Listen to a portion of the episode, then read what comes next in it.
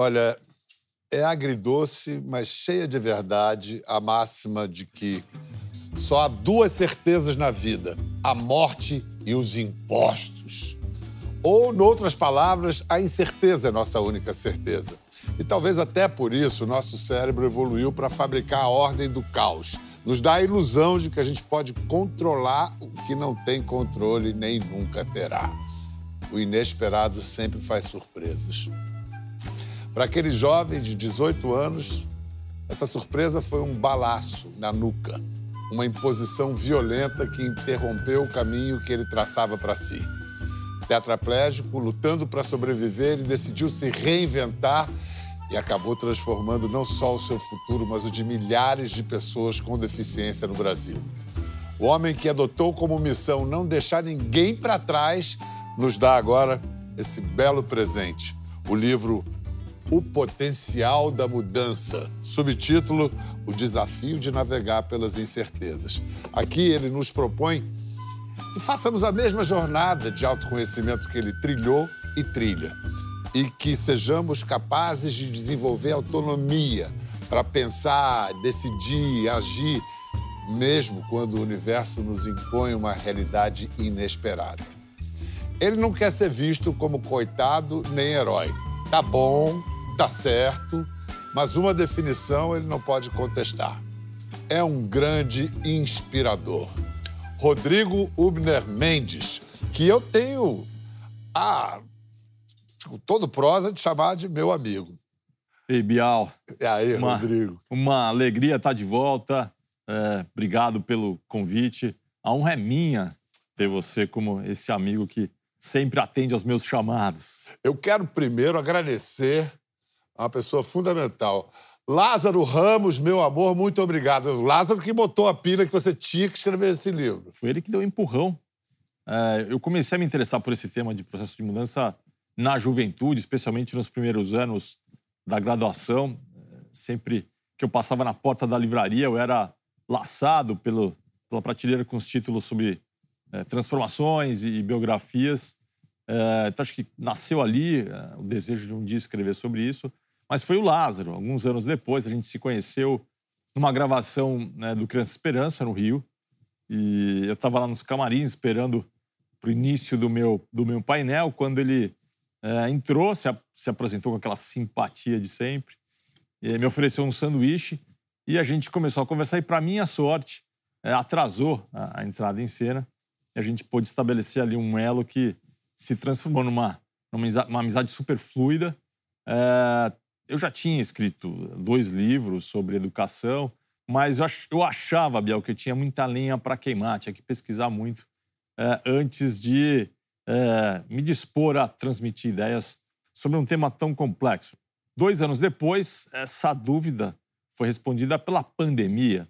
Né? Foi durante aquele momento de confinamento global que eu, buscando é, tirar proveito e a, aprender alguma coisa com tudo aquilo, que eu decidi encarar o problema, o que foi, o que foi oportuno, porque a pandemia foi a maior mudança por imposição. Né? E coletiva. Ótima é, experiência para a gente falar do inesperado. Vem cá, a gente pode chamar esse livro de uma, de uma autobiografia. Ele não é só isso, mas é uma autobiografia. Eu nem sei muito bem como definir biografia, ao mesmo tempo acho que ele tenta trazer alguns conceitos mais organizados né, sobre, sobre essa temática. Eu trago outras histórias, né? Eu é, eu acho que não só a minha, mas. Muitas histórias. É. Mas elas todas orbitam em torno desse tema central. A gente está usando umas expressões de quem já leu o livro. Eu vou propor a gente mostrar aquele diagrama que você apresenta no livro: deliberação, imposição, continuidade, ruptura. Dá uma explicada é, para a TV aberta aí, Rodrigo. Sintetizando, Bial, é, os fatos que compõem a nossa linha do tempo podem ser é, categorizados em duas vertentes. Né? Continuidades, são caracterizadas por uma manutenção do status quo, ou repetição de um padrão, e rupturas, quando a gente é, enfrenta desvios de rota.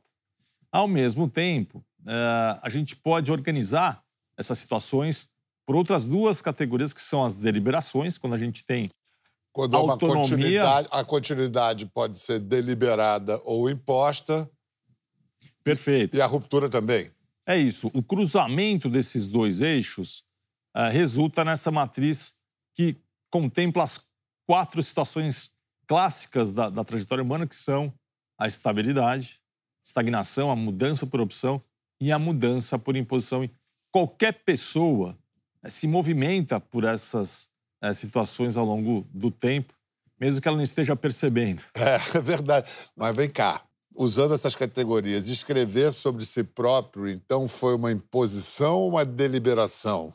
Foi uma deliberação que, enfim, levou 15 anos para se concretizar. A imposição da pandemia ajudou a deliberação a ser realizada. Exatamente. Na verdade, o livro propõe uma, uma reflexão mais atenta sobre como é que a gente se relaciona com as mudanças, né? Dado que, que as surpresas, o acaso, estão sempre na iminência de acontecer, mas Raramente, Bial, a gente faz uma análise consciente desse imponderável.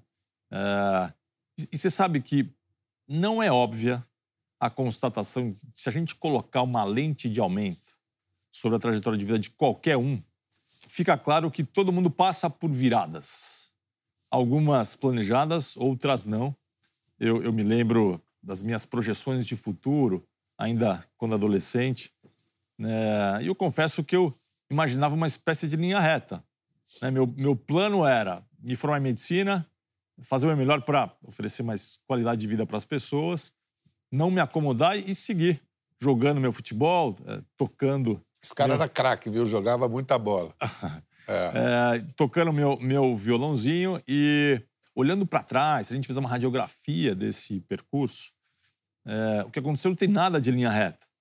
É, o desenho está muito mais para um, um passeio em montanha-russa. Eu, eu me formei em administração, é, trabalhei vários anos como consultor de empresas, fundei um instituto na área da, da educação e, e agora, né, praticamente, meu trabalho é todo voltado para políticas públicas, quer dizer, todas as atividades que eu nunca tinha imaginado é, desempenhar. Então, acho que a minha trajetória e essas outras que eu conto são um bom emblema dessa máxima que você falou de que a a única certeza é que a gente vai mudar. Mas vem cá, você já deve ter contado, sei lá, um milhão de vezes o assalto que você sofreu, escapou por muito pouco de morrer. Na hora que você teve que escrever sobre isso, foi diferente? Olha, foi, foi muito prazeroso, Bial, porque, por incrível que pareça, apesar desse período ter muita angústia, muita incerteza e. Dor. É, eu, eu acho que é, os momentos mais difíceis da minha vida foram os primeiros dias de hospital. Eu tinha muita dificuldade para respirar, não conseguia dormir é, e precisava enfrentar uma maratona de procedimentos médicos que eu nem imaginava que existiam. E, e, e, toda madrugada tinha uma hora que as pessoas precisavam fazer uma pausa para descansar e eu ficava ali naquela sombra. Sem dormir? Sem dormir e, e tendo que me segurar para não despencar daquele penhasco que apareceu na minha vida. É, e nessas horas eu, eu, recorria a momentos mais é, marcantes da minha, da minha infância, da minha adolescência, que eram, em geral, caracterizados por, por muito afeto e, e leveza. Né? E, e, eu enxergava essas cenas né, como um cinema é, projetado no, no teto, e isso me dava muita força para que eu, no dia seguinte, pudesse de novo enfrentar aquele mare, maremoto no meu, meu barquinho a remo. O que, que o seu pai falou para você naquele momento que foi meio uma semente assim para você encarar a vida a partir daquele momento? Eu levei, levei esse, né, passei, passei por esse susto saindo de casa, estava levando meu irmão para um jogo de tênis e a gente passou por um assalto onde eu levei um tiro, é, fui socorrido e levado para o hospital e meu pai estava fora de São Paulo. Uh, ele deve ter levado, sei lá, umas quatro horas para chegar no hospital. E meu pai, muito sabiamente, quando me viu ali no corredor, numa maca, né, numa situação de completa vulnerabilidade, ele, ele se aproximou, segurou meu braço e falou: Filho, fica tranquilo, faz a sua parte, a gente vai fazer a nossa e a gente vai vencer essa parada. Então aquilo virou meu, meu lema, né? Eu acordava pensando: vou fazer a minha parte, e a gente vai em frente. Quer dizer, não tinha tempo, Bial. Não tinha. Eu não tinha essa, esse luxo para ficar né, pensando muito sobre o que seria, o é. porquê. Né? Eu tinha que canalizar tudo, tudo que eu tinha de energia ali para respirar. Né? E o Rodrigo até hoje faz a parte dele, e fazendo a parte dele, ele nos dá esse toque, que a gente pode fazer a nossa parte também. Mas vem cá, se a gente não pode controlar o incontrolável, também não adianta muito se preparar para você não sabe para que que você vai se preparar. Tem, tem aquela outra citação do Sartre, né, de que não importa o que a vida faz de você, importa o que você faz do, do que a vida faz de você. Talvez esse seja né, um, um, um, caminho promissor da gente estar mais atento sobre como é, que a gente encara situações em, né, em que a surpresa aparece. E, e aí, enfim, modestamente, a minha proposta é que a gente esteja muito atento a preservar a nossa autonomia do pensamento, quer dizer, a nossa capacidade de ser crítico, de observar oportunidades, mesmo que a gente seja devastado externamente com, com a perda completa né, de, de alguma possibilidade de tomar uma, uma decisão. O Viktor Frankl, aquele é, psiquiatra austríaco, falou muito sobre isso. Que, que, sobreviveu a um campo de concentração, né? Sim, exatamente. É.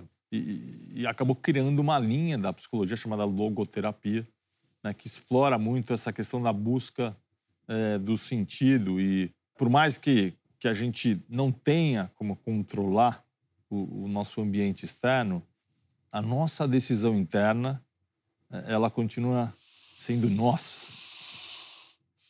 E, e, outra coisa que a gente aprende lendo o seu livro, porque isso aqui é uma aula, né? Conversas com você e a sua atividade são muito é, instrutivas é que não adianta a gente insistir também em alguma coisa que a gente meteu na cabeça. Como você falou, você queria ser médico. Cara, não dava mais. Vou fazer, vou pegar essa energia e você o que a vida me me apresentar, sabendo ler a vida também, as oportunidades que ela se apresenta. Né? Então, isso tem a ver com uma experiência que eu tive em Davos, quando me chamaram para fazer uma palestra sobre resiliência.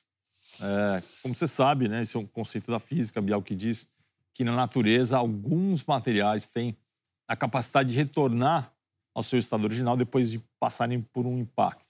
Os americanos gostam de chamar isso de bouncing back, que é o movimento que uma bola de borracha desempenha. Quer dizer, a, a resiliência é porque virou meio uma palavra que todo mundo usa para força, mas resiliência é essa qualidade física mesmo.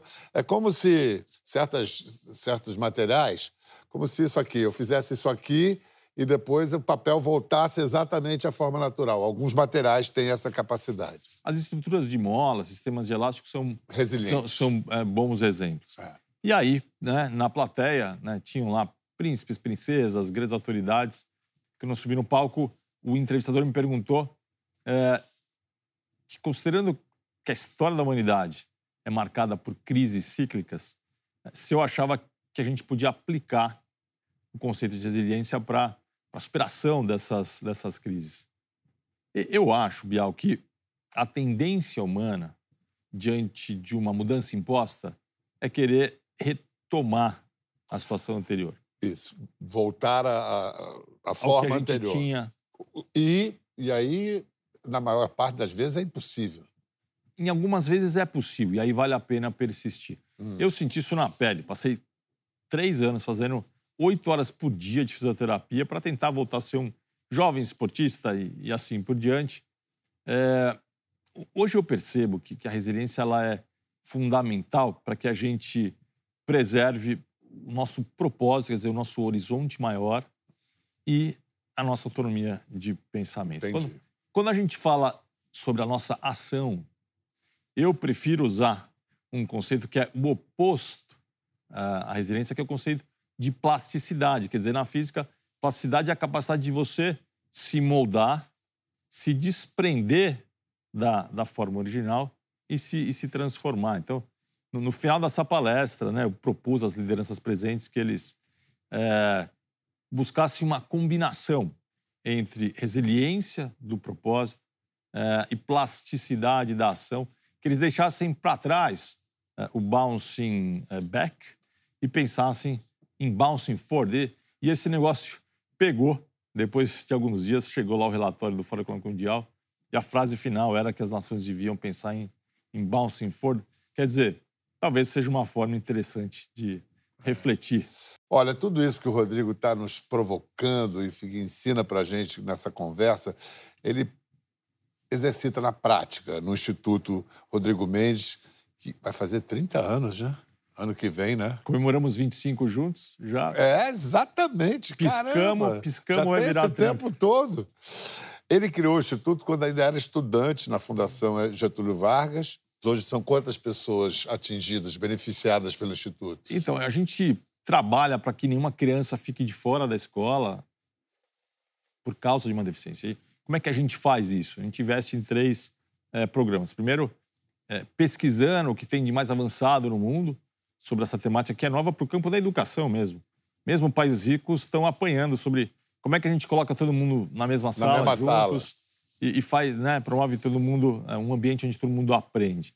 E a gente disponibiliza esses conteúdos né, em algumas plataformas para que quem estiver lá na ponta, na sala de aula, possa encontrar referências sobre como planejar a aula diferentemente, como experimentar novas tecnologias e avaliar o aluno né, de uma forma distinta.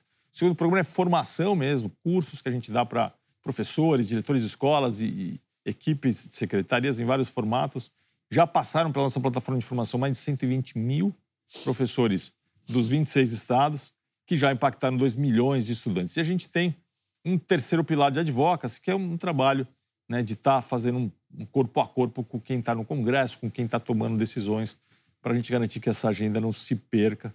Então, cada vez mais a gente olha para isso. Mas agora vocês têm uma nova etapa que vocês estão se propondo, depois de atingir escolas, profissionais, professores, agora os pais. A gente quer lançar esse programa uh, no próximo ano. Uh, a gente passou 30 anos olhando para o professor, o que é fundamental, mas o que a gente percebe, até hoje, Bial, eu recebo telefonema de mães muitas de, de famílias com condições né, de é, receber melhores clínicos, etc., e, e, psicólogos e pedagogos, muito angustiadas porque não sabem qual a melhor escola, o que exigir, como acompanhar, como estimular seus filhos. Então a gente está aí mapeando, né? vai ficar pronta a primeira pesquisa agora, para qualificar melhor a oferta e a demanda e a gente interferir, apoiar essas mães, né, que são guerreiras o que a gente tem hoje, Bial, no mundo de legislação, desde a Convenção da ONU até o que a gente encontra nos próprios países uh, signatários, eu, eu, diria que foi resultado de, de, trabalho de mães. As mães é que se uniram, se mobilizaram e foram né, atrás de, de, encaminhamentos, de oportunidades. Mães e pais, obviamente, sim, né? mas, sim. mas a, a força, a força desse, desse público é, é feminina. É feminina. E foi bacana que você acompanhou isso agindo. Em 30 anos, mudou muita coisa nesses 30 anos, né? Nossa, Quando consciência... eu comecei a atuar, a gente, eu mesmo imaginava... Eu, eu passei três meses em Cuba, num, num centro de fisioterapia, que, que, era voltado a estrangeiros, era uma estratégia do governo cubano para é, gerar divisas, né? Uhum. Tinha acabado já o apoio da União Soviética, não existia mais né, a, a cortina de... Enfim, toda aquela estrutura de apoio do governo comunista não existia mais. Essa era uma das, das formas deles sobreviverem. E lá é, eu, eu, vislumbrei um dia um centro no Brasil voltado exclusivamente para estudantes com deficiência, que é que eu vi lá no campo da saúde. Depois é que eu fui aprender, Bial, que esse negócio não dá certo. Já fui testado por décadas ao redor do mundo. Né? E, e se a gente não coloca a criança numa situação de desafio, onde ela está ali o tempo todo sendo estimulada pela diferença humana, ela não vai né, alcançar, ter a chance de alcançar o seu melhor. Isso é uma premissa da educação. E quando você fala em desafio, é bonito, porque primeiro são desafios que estão à altura de quem é desafiado. São desafiados os professores, os profissionais, são desafiados os alunos com deficiência, são desafiados os alunos sem deficiência. Todos ali estão diante de seus próprios limites, né? E, e um colaborando para que o outro vença. Uma, uma, escola que passa, de fato, a receber a diferença humana na sala de aula, ela não tem mais como disfarçar problemas que venham, vinham sendo jogados vinham sendo jogados por debaixo do tapete. A, a equipe precisa se reciclar. Ela gera, ela gera um, um desconforto construtivo. Né? As pessoas vão vão precisar de novas alternativas né, e isso resulta numa pedagogia mais inteligente, mais contemporânea. Por outro lado, né, essa presença da diversidade dá uma preciosa oportunidade para cada aluno, que é, de, desde a primeira infância, conviver é, com uma realidade do, do, que é, do que é o mundo, uma realidade do que é a espécie humana.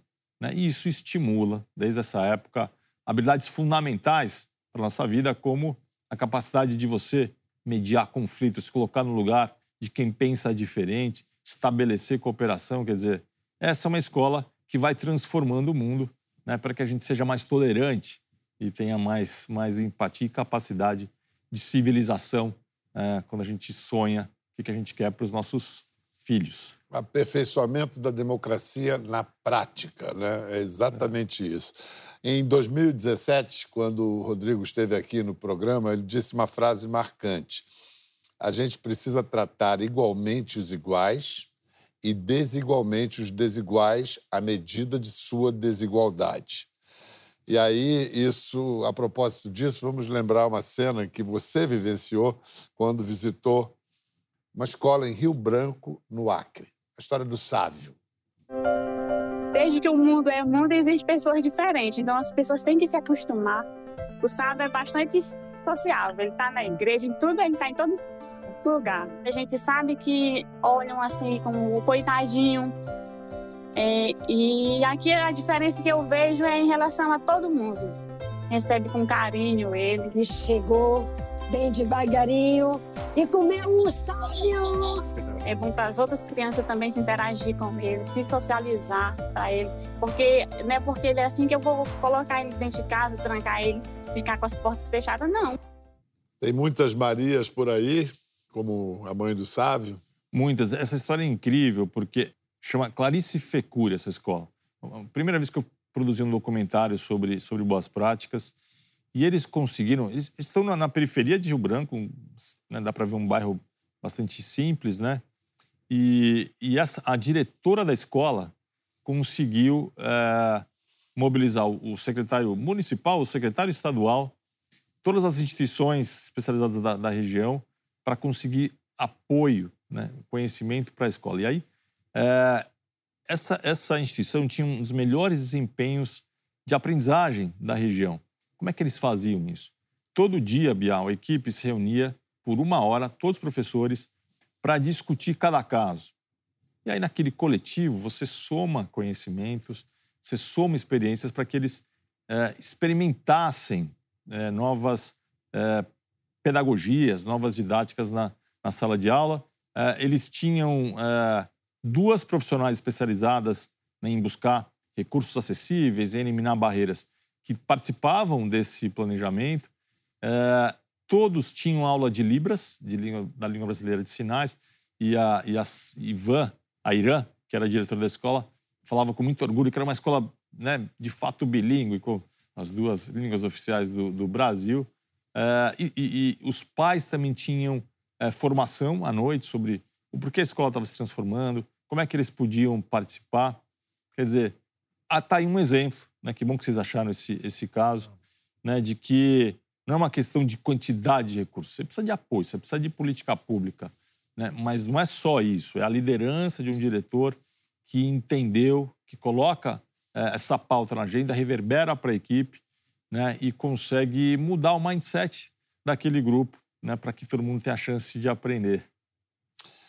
Você falou há pouco do protagonismo das mulheres, então eu vou botar a mãe no meio agora, tá?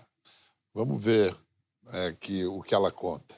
O único instante que eu vi o Rodrigo demonstrando uma dor, ainda no pronto-socorro, que escorria lágrima do olho dele, porque quando ele entrou, todo mundo dizia que ele ia morrer, tipo, é, que não tinha mais esperança. Daí para frente, ele só, em todo o tempo, em todos os momentos, ele demonstrava uma força que eu falo, meu Deus, né? Como que, como que ele consegue? Porque era incrível. Essa é uma mulher guerreira. Como é que você conseguiu? Ela, ela queria saber como é que você consegue. Como é que você consegue? Então, você sabe que os meus pais são minha fonte de é, leveza e, ao mesmo tempo, de algum tipo de persistência. Né? Minha, minha mãe sempre foi assim. É, acho que eles, eles geravam uma combinação muito, muito interessante. Né? Meu pai muito conversador, incapaz de interromper um papo, mesmo que ele tivesse atrasado, e muito carinhoso. E, e minha mãe também amorosa, mas muito focada, né? muito pragmática. É, me trazia essa, esse senso de, de realidade. Então, acho que devo a eles. Né? Se alguma coisa tenho feito, acho que devo a eles. Entre outras qualidades, vocês podem perceber que Rodrigo é um baita comunicador. Ele vende muito bem o seu peixe. E, e a gente se encanta com ele. Assim, o, o, o lançamento aqui em São Paulo do livro teve a presença de Gilberto Gil, Mário Sérgio Cortella, Lázaro Ramos pelo vídeo. Até o Papa caiu nos encantos, no charme desse cara. Qual foi a sua ideia e que você lançou para o Papa e ele abraçou? É uma ideia aparentemente simples, né, Bial? Toda vez que eu falo sobre ela, é, me perguntam, mas como é que não implementaram ainda, né? A minha relação com Olimpíadas, de fato, né, se, se ampliou é, quando a gente fez um projeto com o Unicef, quando né, foram declarados os Jogos no Brasil, o Unicef me procurou para que a gente organizasse um programa que explorasse a educação física, que tradicionalmente ela é excludente, né? Só tem espaço para os mais fortes, os mais rápidos, os mais altos, que é o, é o lema olímpico do... Lá do Barão de Coubertin, de Coubertin. lá atrás, é. é. Mas, enfim, a gente criou esse curso que rodou o Brasil, é, que os professores tinham que mudar a forma de organizar a, a quadra, os espaços de, de prática física, e eles mobilizavam os alunos para juntos pensar em esportes, em práticas né, que permitissem a participação de todo mundo deu muito certo, se transformou nos legados, nos legados da, da, das Olimpíadas. Acabei tendo a chance de conduzir a, a, a tocha né, durante o rodízio e, e aí fui chamado para participar de um debate no Japão. Né, naquela época eles já estavam mirando os Jogos de Tóquio. Estava num painel né, com especialistas e no final a, a mediadora perguntou, Rodrigo, e você? O que, que você é, propõe para que os Jogos Olímpicos né, gerem um legado ainda um legado social ainda mais é, ambicioso. Na verdade, essa separação total entre Jogos Olímpicos e Paralímpicos vai na contramão de uma concepção inclusiva. Não tem nenhuma conexão. Conduzir os dois jogos simultaneamente teria uma logística enlouquecedora. Né? Acho que é possível, mas, mas, temos que dar passos antes disso. Também a proposta é, é, era da gente usar um símbolo né, que representasse essa união entre os, os seres humanos, a igualdade entre os seres humanos, que é a chama. Né? Então, ao invés de seguir esse ritual de apagar no, no último dia e só, e só falar dos jogos é, seguintes, essa é outra questão né, que não dá para entender. Né? Naquele momento ali que é emocionante, estão acabando os jogos, eles não falam que três semanas depois vai ter Paralimpíadas. Mas se falam, falam muito pouco, eles ficam se referindo à, à próxima Quatro. cidade, sede, etc. Mas da gente fazer isso, por que não aproveitar esse momento, milhões de pessoas assistindo, e manter a chama acesa, sinalizando que o fogo passa a ser o símbolo da união entre os jogos. É, virou One Flame e a gente foi parar numa reunião com o Papa. Existe um, existe um, uma, não é uma mística, é uma, é uma energia que se percebe, né, quando, quando você está do lado do Papa. Eu muito concentrado tentei dar o, o recado, né, explicando que seria muito importante o apoio dele para essa né, para essa proposta, para esse pleito. E, e ele né, prestou muita atenção e falou: entendi, muito importante, vocês têm minha, minha bênção para essa iniciativa. E no dia, dois dias depois, Bial, a gente estava num evento no Vaticano, junto com o chefão dos jogos, que é o Thomas Barr, ele que tem a caneta para decidir, né? E aí conseguimos uma reunião com ele. Já, eu estava mais de quatro anos buscando essa reunião. Né? Eu tento convencê-lo de que vale a pena a gente usar esse símbolo da chama como um, uma forma de unificar. Já ano que vem? Paris? Pois é. Estamos aí aguardando decisões políticas. Temos boas notícias. Né? Pela primeira vez na história, o, o, o logotipo dos jogos é o mesmo e é uma chama. Ó. Oh. É.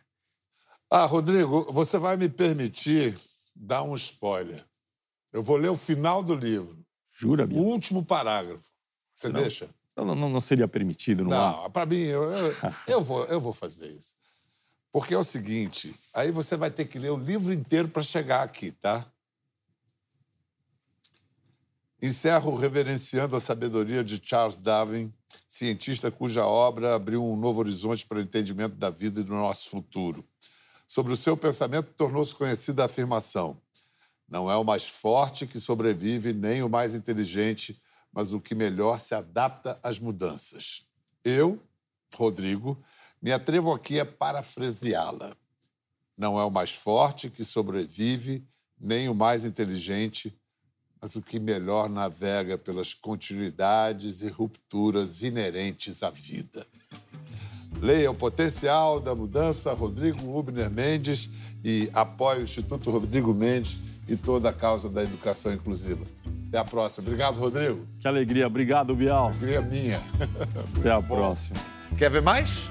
Entre no Globoplay. Até a próxima.